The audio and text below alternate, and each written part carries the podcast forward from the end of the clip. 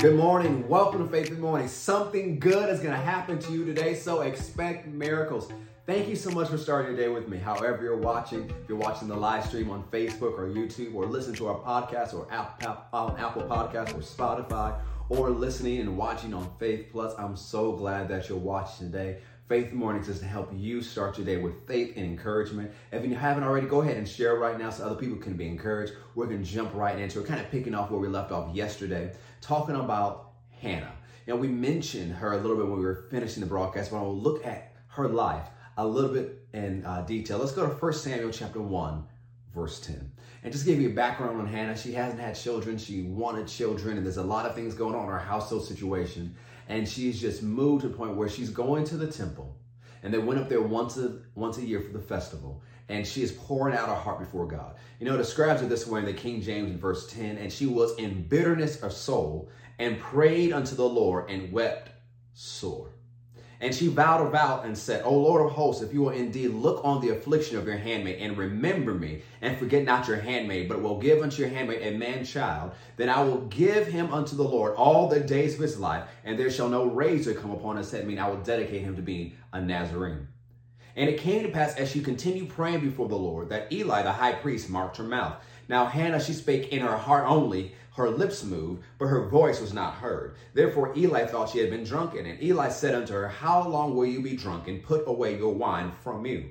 And Hannah answered and said, No, my Lord, I am a woman of a sorrowful spirit. I have drunk neither wine nor strong drink, but I poured out my soul before the Lord.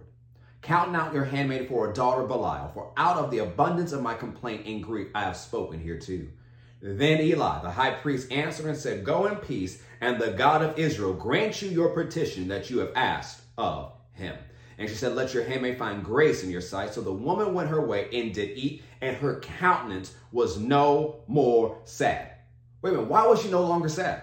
Now she's believing for a baby boy, and that's not how a baby boy gets there. So why did her countenance change? She didn't get a report that she's pregnant. She didn't suddenly have a child right there on the altar. What happened?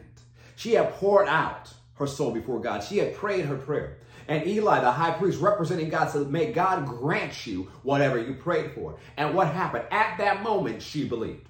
And the moment she believed, she received. And whatever needed to happen in her body, in her life, for it to change, for her to have a child, it happened. She took it by faith in that moment. And what is the display of her faith? Her countenance changed. So she went in to the temple sorrowful. She went in sad. She went into Shiloh sad. But she left that holy place, that place in Shiloh, with a definite countenance. She left with a smile. What was that smile showing? She had faith in God.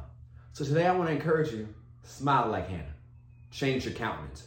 You're believing God for a lot of things. You may be part of our twenty-one days of prayer and fasting. You're praying along with us, and you're praying for certain things. You believe for certain things. Change your countenance. Smile.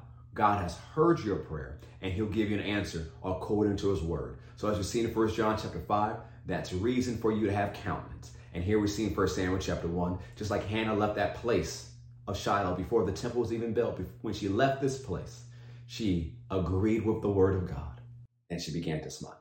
So today, smile like Hannah. Thank you so much for tuning in to Faith in the Morning. Have a great day. Share with someone else and know something good is going to happen to you today. So you might as well smile. God bless.